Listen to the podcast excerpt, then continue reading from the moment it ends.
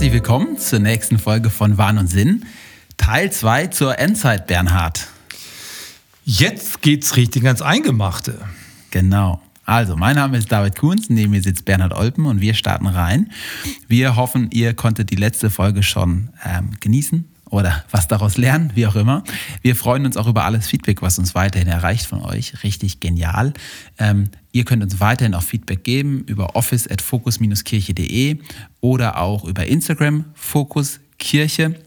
Ähm, wir freuen uns über Bewertungen bei Spotify oder Apple Podcast und wir freuen uns auch, wenn ihr die Glocke abonniert und uns folgt. Das wäre richtig genial.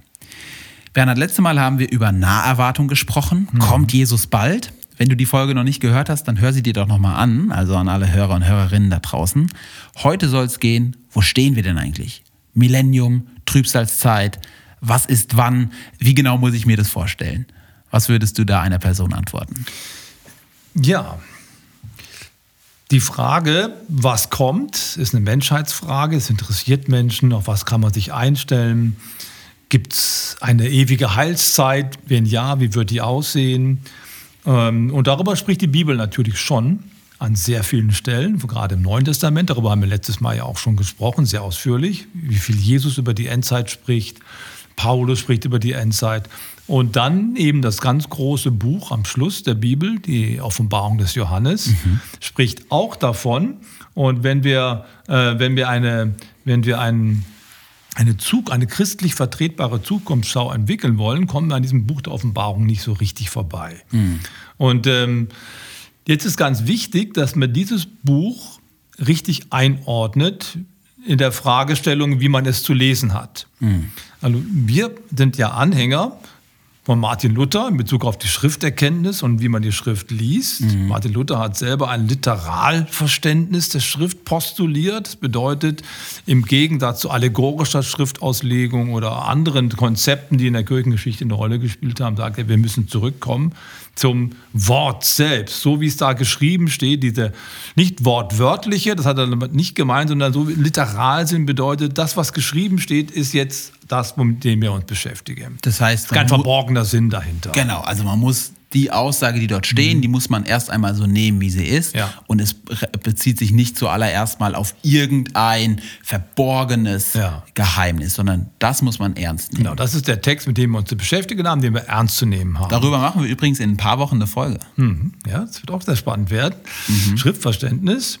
Und äh, also wenn man diesem, diesem Schrift, Schriftverständnis folgt und sagt, Literalsinn ist unser Ausgangspunkt, dann muss ich im zweiten Schritt die verschiedenen literarischen Gattungen, die in der Bibel enthalten sind, mhm. auch ernst nehmen. Ja. Welche literarischen Gattungen kennen wir? Die poetischen Bücher. Da gehören die Psalmen dazu oder die Weisheitsliteratur, die Sprüche, Prediger, das Hohelied. Das sind poetische Bücher, wo ähm, auch verschiedene ähm, Stilmittel verwendet werden, die jetzt gar nicht wortwörtlich genommen werden mhm. wollen. Dann gibt es historische Bücher, das sind zum Beispiel die Königebücher, die Chronikerbücher. Mhm. Dann gibt es äh, Lehrbücher, das sind die Briefe von Paulus, Lehrtexte. Mhm. Ähm, und dann gibt es eben auch apokalyptische Texte in der Bibel. Mhm. Und im Neuen Testament gibt es nur ein einziges Buch, was man als apokalyptische Literatur bezeichnen könnte, und das ist die Offenbarung des Johannes. Mhm. Apokalyptische Literatur ist in der, äh, in der Antike, in der Zeit, als die Bibel entstanden ist, durchaus gängig. Da gibt es eine ganze Menge an, äh, an, äh, an, an, äh, an Produkten, die auf den Markt geworfen werden.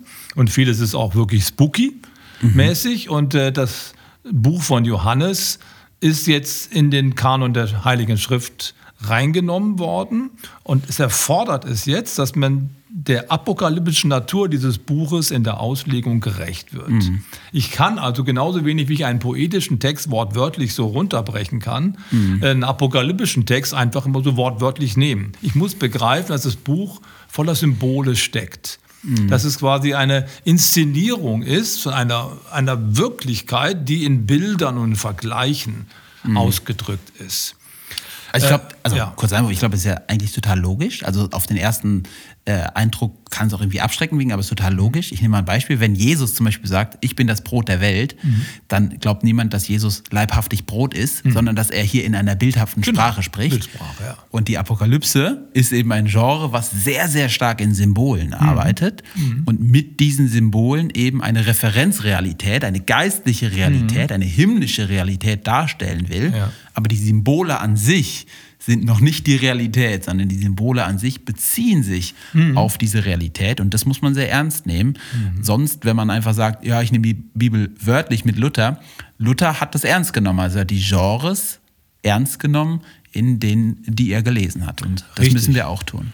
Als Beispiel, also den mit dem Brot erwähnt, ein anderes Beispiel, was man sehr häufig äh, als Bibelleser äh, so zumindest versteht, ist, dass, äh, dass der, der Feigenbaum in der Bibel auch ein Bild auf das Volk Israel ist. Und wenn Jesus sagt, wenn wir die Zeichen der Endzeit erkennen wollen, müssen wir auf den Feigenbaum schauen. Vom Feigenbaum lernen dies Gleichnis.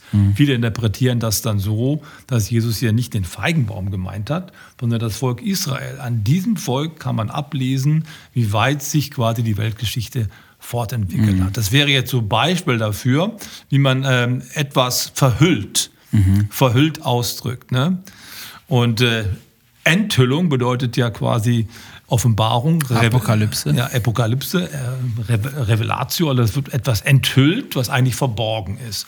Und für den, für den Leser, für den heutigen Leser erscheint dieses Buch und diese, diese, diese Literaturgattung wie so ein Science Fiction. Ne? Oder wie der, wie der Herr der Ringe. Eine fantastische Welt, die da plötzlich gemalt wird und äh, auch eine Botschaft hat. Äh, aber ist alles nicht, nicht wirklich und nicht ernst zu nehmen.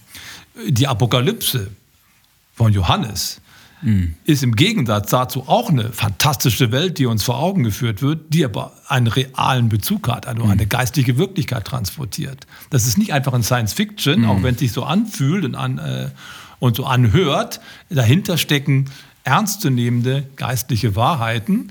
Aber um dahinter zu kommen, muss ich die, in der Lage sein, diese Symbole richtig zu deuten. Und ich glaube, da kommen wir an einen ganz, ganz wichtigen Punkt, wenn man die Offenbarung lesen will.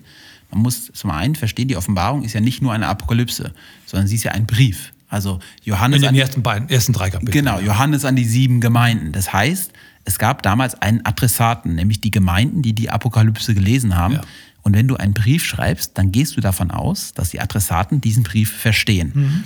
Deswegen hat auch die Apokalypse des, des Johannes eine besondere Form. Sie nimmt nämlich ganz viele Symbole aus dem Alten Testament. Das heißt, es ist eine, eine Apokalypse, eine Offenbarung, die im Alten Testament verankert ist, in ganz, ganz vielen Symbolen, im Buch Daniel und so weiter. Das heißt, die Leser der Apokalypse haben es nicht wie ein, wie, wie ein fantastisches Buch äh, gesehen, sondern sie haben sehr wohl verstanden.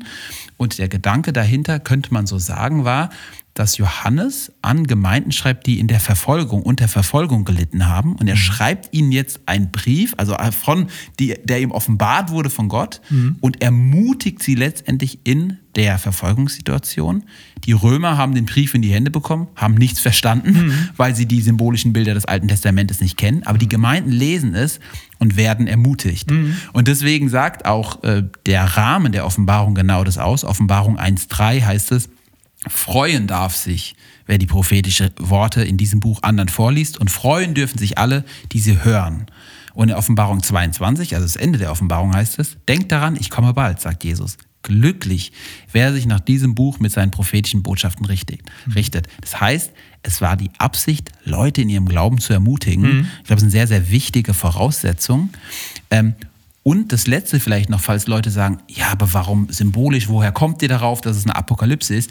Die Offenbarung selbst, Johannes selbst, legt ja in der Offenbarung gewisse Symbole aus.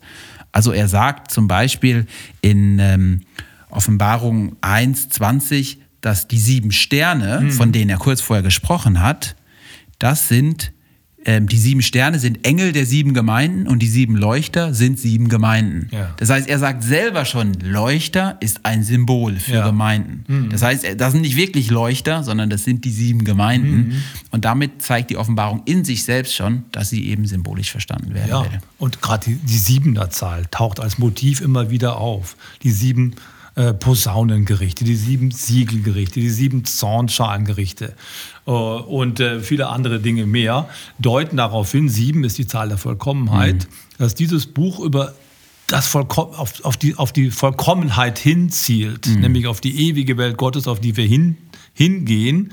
Das steht quasi so als Motiv im, im Raum. Und auf dem Weg dorthin gibt es eine Menge Widerstände mhm. und Angriffe.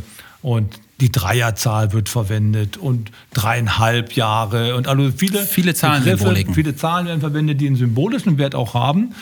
Je nachdem, wie man, sie das, wie man das dann liest, jetzt kommen wir wieder zum Genre der Apokalyptik, wie mhm. muss man denn solche Zahlen lesen und interpretieren? Da scheiden sich jetzt die Geister. Mhm müssen wir diese Zahlen tatsächlich, auch wenn es apokalyptische Literatur ist, einen symbolischen Wert darstellt, trotzdem auch wortwörtlich nehmen? Mhm. Das ist eine sehr entscheidende Frage.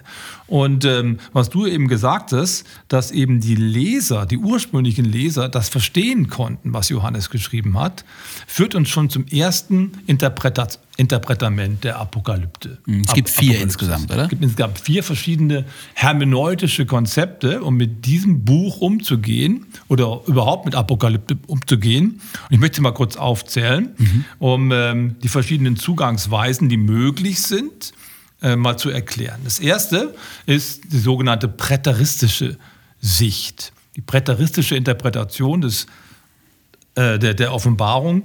Präterismus bedeutet, ist schon passiert. Mhm.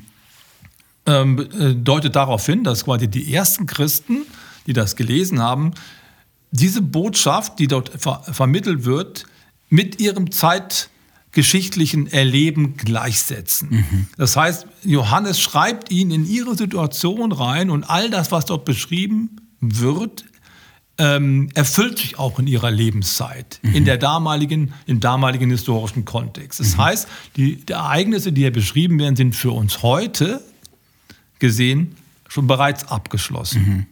Das heißt, Beispiel, äh, die Hure Babylon mhm. sitzt auf den sieben Hügeln. Mhm. Um die Stadt Rom gab es sieben Hügel oder mhm. gibt es sieben Hügel. Also diese Frau, die auf den sieben Hügeln sitzt, ist mhm. die Stadt Rom, die quasi als, als, als Symbol, als Hure Babylon da beschrieben wird. Oder der Antichrist wird gedeutet auf Kaiser Domitian, der mhm. eben die Christen stark verfolgt hat. Mhm. Also dass man so eben diese Bilder präteristisch verwendet, äh, deutet und sagt, die Leute mussten das ja verstehen mhm. können. Mhm. Und das ist ja auch ein starkes Argument. Also ja. du schreibst ja einen Brief oder du mhm. schreibst ja ein Buch an Leute, damit sie es verstehen. Ja, richtig. Das heißt also, für uns heute müssen wir jetzt da nicht irgendwie was Geheimnisvolles reinlesen, was da eigentlich gar nicht ausgesagt werden möchte, weil es sich schon erfüllt hat. Mhm. mhm.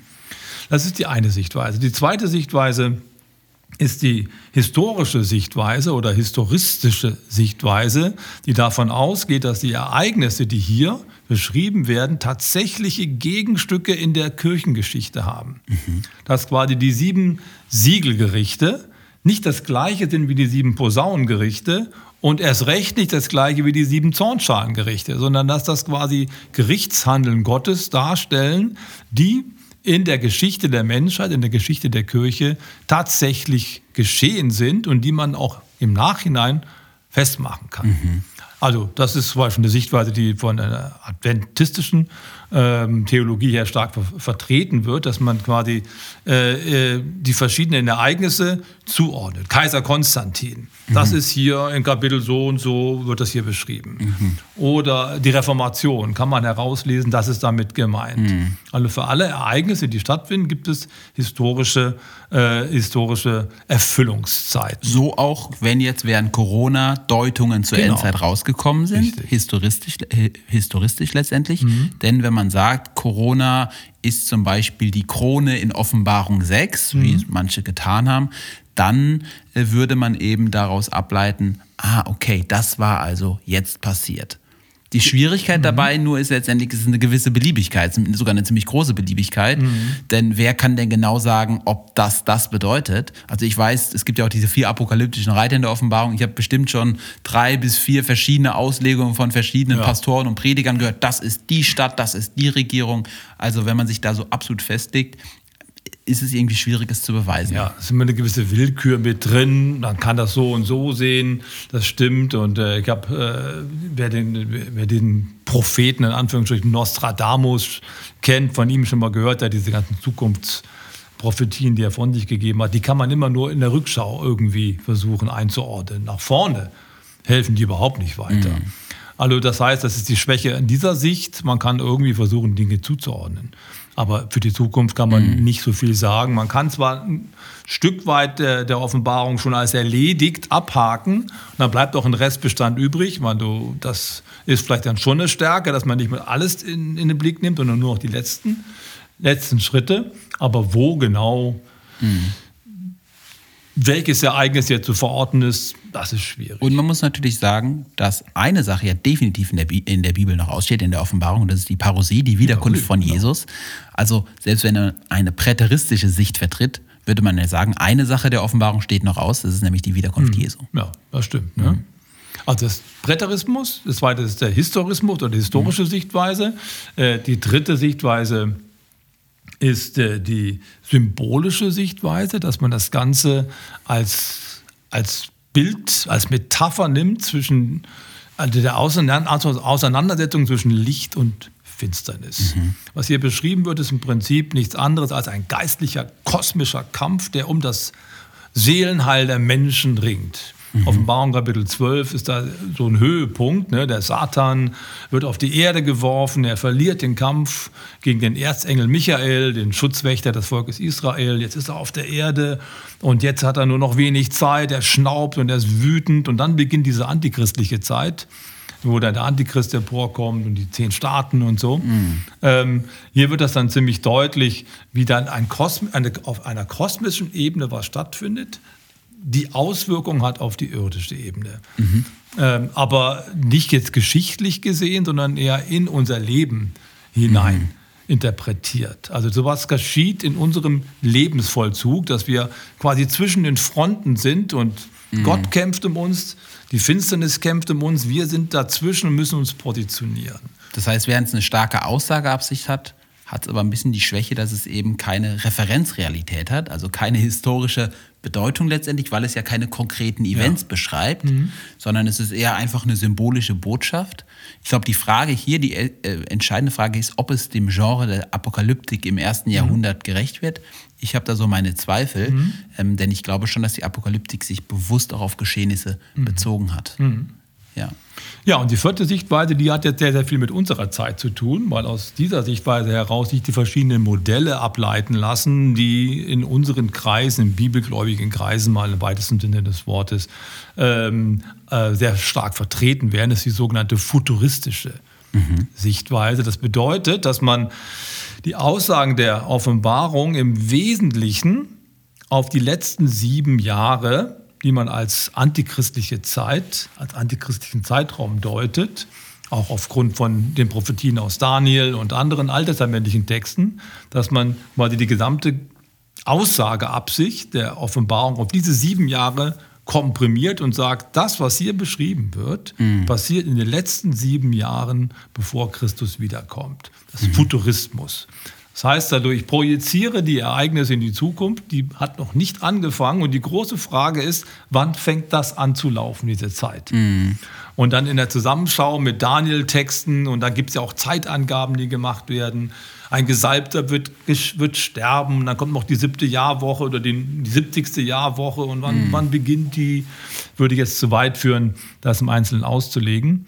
Das ist so diese Denkweise, mhm. dass es einen Moment gibt, wo diese Uhr anfängt zu laufen. Mhm. Und das sind dann auch wirkliche sieben wörtliche Jahre, die mhm. dann ablaufen. Futuristische Sichtweisen. Mhm. Aus der heraus haben sich dann so verschiedene millenniaristische äh, Konzepte entwickelt, auf die wir noch zu sprechen kommen werden. Mhm. Aber am Anfang steht also, wie gesagt, wenn man die Offenbarung liest, die Grundentscheidung. Mhm. Ich muss entscheiden als Bibelleser, wie ich diesen Text, diese Apokalypse angemessen interpretiere. Mhm. Und ich führe nochmal kurz auf, entweder als schon bereits erfüllte, verdeckte, symbolisch eingehüllte Geschichte, Zeitgeschichte, die, die schon vergangen ist, präteristisch, oder als, ähm, als Konzeption der Weltgeschichte, dass schon viele Dinge, die hier beschrieben werden, bereits passiert sind, aber ein Teil bleibt noch. Die Frage ist, welcher? Historisch. Mhm. Historisch. Symbolismus bedeutet eben, dass es eigentlich keine wirklich historische Bedeutung hat, sondern mehr den Kampf, den geistigen Kampf, mhm. den der Christ hineingestellt ist, auf dramatische Art und Weise in Bildern nochmal ausschmückt.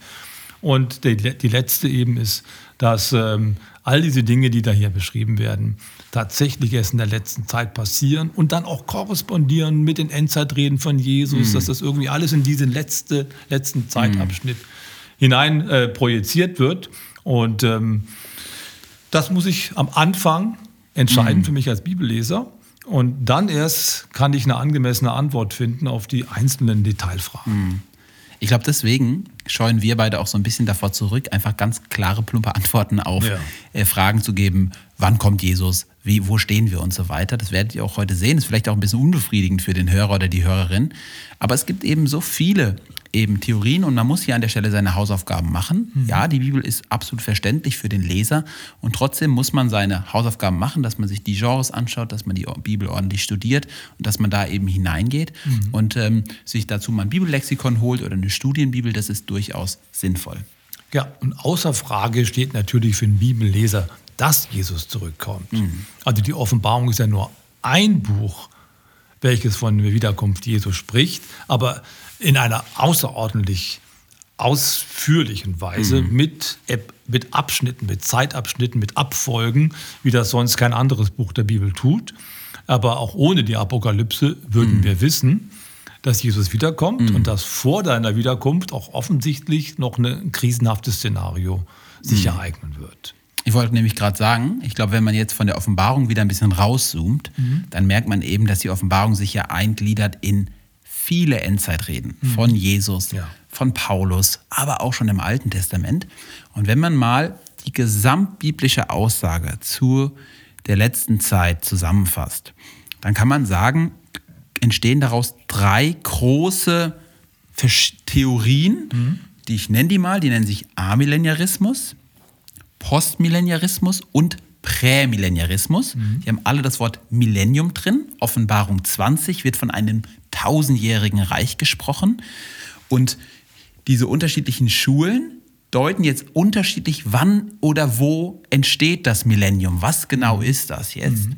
Und wir wollen diese drei einfach mal ganz kurz vorstellen. Ich hänge übrigens in der Folgenbeschreibung auch noch ein interessantes Dokument von Thomas Schiermacher an. Der ist noch differenzierter und erklärt sechs verschiedene Verständnisse. Da wird nochmal mit Feinheiten diskutiert für alle, die noch interessierter sind. Mhm. Ähm, das ist ein lesenswertes Dokument. Mhm. Aber wir stellen mal die drei vor. Ja. Amillenarismus. Amillenarismus geht von A und Millennium aus, also kein Millennium, man geht mhm. quasi davon aus. Dieses Millennium in Offenbarung 20 es ist nicht wörtlich gemeint, sondern es ist symbolisch. Es sind nicht tausend Jahre, sondern nach dem Tod von Jesus und nach, der, nach Pfingsten begann die Zeit der Gemeinde, dem Volk Gottes. Mhm. Und ähm, ab dann begann das Millennium quasi. Und wir jetzt, heute, leben in diesem Millennium. Und dieses Millennium läuft zu auf ein Kommen von Jesus und vor diesem Kommen von Jesus ist nochmal eine Trübsalzeit oder eine starke Verfolgungszeit. Ob die jetzt genau sieben Jahre ist, darüber kann man diskutieren, mhm. aber es läuft trotzdem darauf zu. Mhm. Aber dieses Millennium ist nicht genau tausend Jahre lang. Und ja. diese These wird in großen Teilen der katholischen, orthodoxen, auch protestantischen Tradition vertreten und mhm. auch schon die längste Zeit in der Kirchengeschichte. So ist es, genau. Und äh, ich kann mal kurz einen Text lesen, der das bestätigt, dass mhm. das die Ansicht der großen etablierten Kirchen ist. Äh, aus dem Weltkatechismus der katholischen Kirche, Paragraph 675, kann man mhm. folgendes lesen. Die letzte Prüfung der Kirche. Vor dem Kommen Christi muss die Kirche eine letzte Prüfung durchmachen, die den Glauben vieler erschüttern wird. Die Verfolgung, die ihre Pilgerschaft auf Erden begleitet, wird das Mysterium der Bosheit enthüllen. Mhm. Ein religiöser Lügenwahn bringt den Menschen um den Preis ihres Abfalls von der Wahrheit eine Scheinlösung ihrer Probleme. Der schlimmste religiöse Betrug ist der des Antichrist. Mhm. Das heißt, eines falschen Messianismus, worin der Mensch sich selbst verherrlicht, statt Gott und seinen im Fleisch gekommenen Messias. Mhm. Hier ist noch mal ein bisschen weiter. Dieser gegen Christus gerichtete Betrug zeichnet sich auf der Welt jedes Mal ab. Da merkt man schon, es ist kein fester Zeitpunkt, mhm. sondern es ist mehr quasi ein Zyklus, der sich wiederholt. zeichnet sich jedes Mal ab, wenn man vorgibt, schon innerhalb der Geschichte die messianische Hoffnung zu erfüllen, die mhm. nur nachgeschichtlich durch das eschatologische Gericht zu ihrem Ziel gelangen kann. Die Kirche hat diese Verfälschung des künftigen Reiches selbst in ihrer gemäßigten Spielart unter dem Namen Millenniarismus zurückgewiesen. Mhm. Vor allem aber die so innerst verkehrte politische Form des säkularisierten Messianismus. Mhm. Spannender Text. Ne?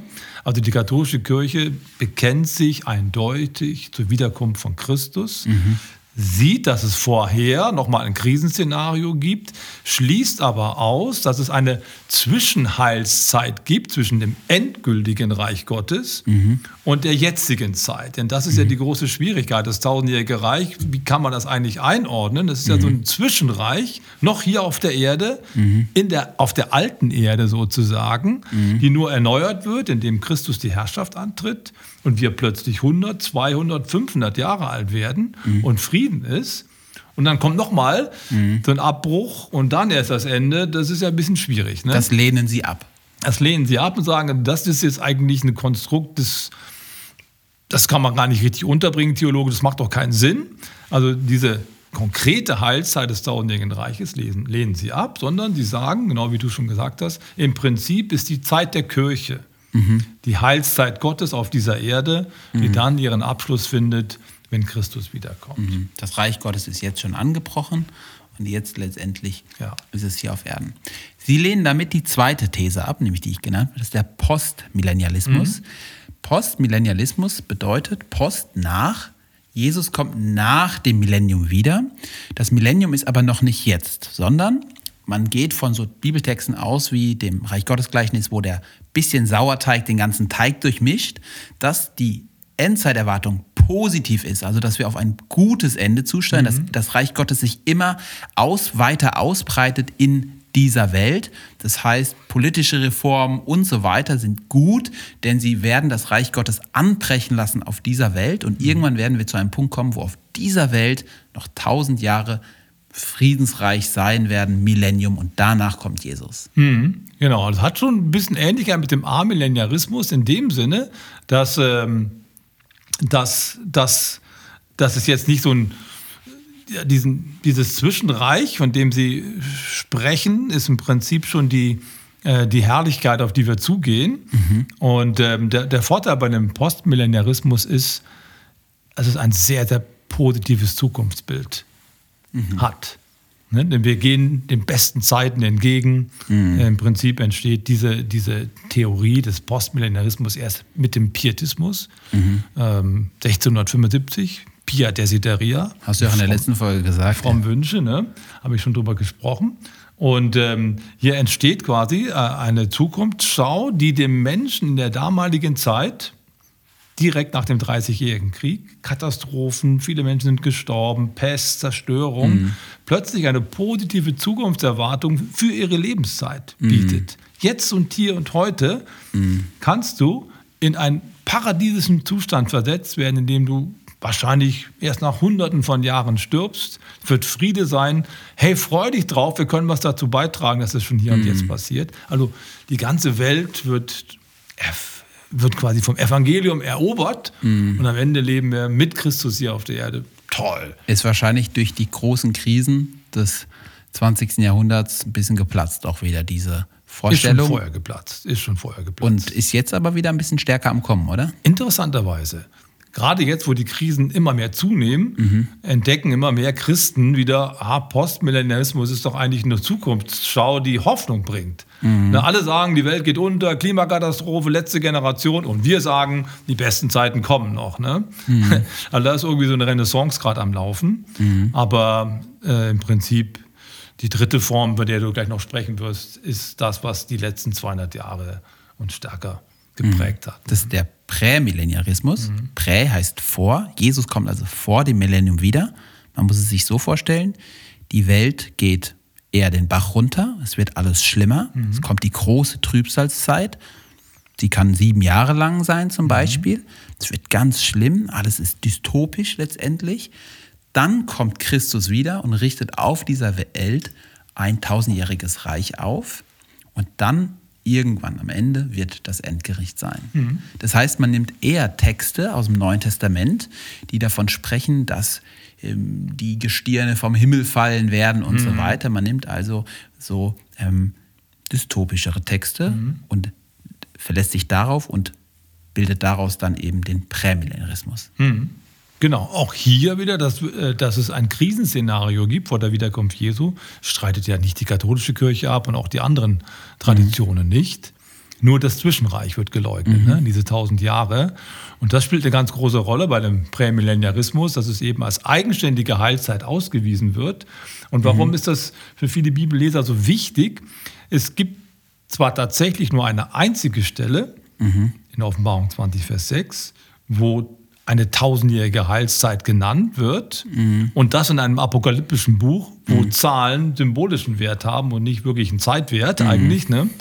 Und trotzdem hängt man sich daran äh, auf und versucht in diese Zeit, die jetzt hier quasi ähm, angeboten wird, all die alttestamentlichen mhm. Verheißungen für eine Heilszeit unterzubringen, die eigentlich nur irdischer Natur sind. Mhm. Dass man lange lebt, dass quasi ähm, Tiere sich miteinander versöhnen. Also der Löwe wird mhm. das Lamm nicht mehr fressen. Der kleine Junge, der spielt, steckt seine Hände in, in die Grube der Schlange und es passiert nichts.